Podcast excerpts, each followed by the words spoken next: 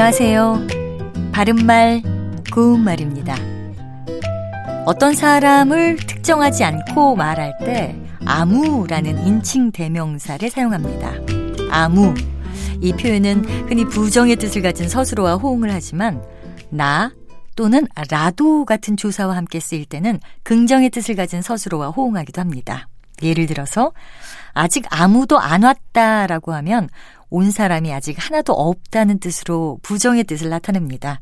반면에 아무나 붙들고 울고 싶다 또는 이 일은 아무라도 할 수 없다라고 하면 누구라도 붙들고 울고 싶다는 뜻과 누구든지 할 수 있다는 뜻으로 긍정의 뜻을 나타냅니다.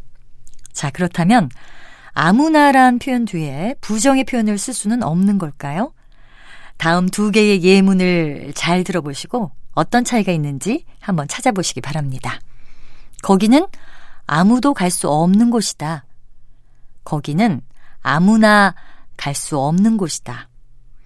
아무도 갈 수 없는 곳이라는 건 갈 수 있는 사람이 단 한 사람도 없다는 뜻으로 전체를 부정합니다.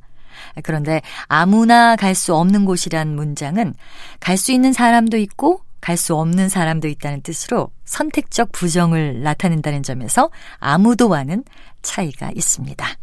바른말 고운말 아나운서 변희영이었습니다.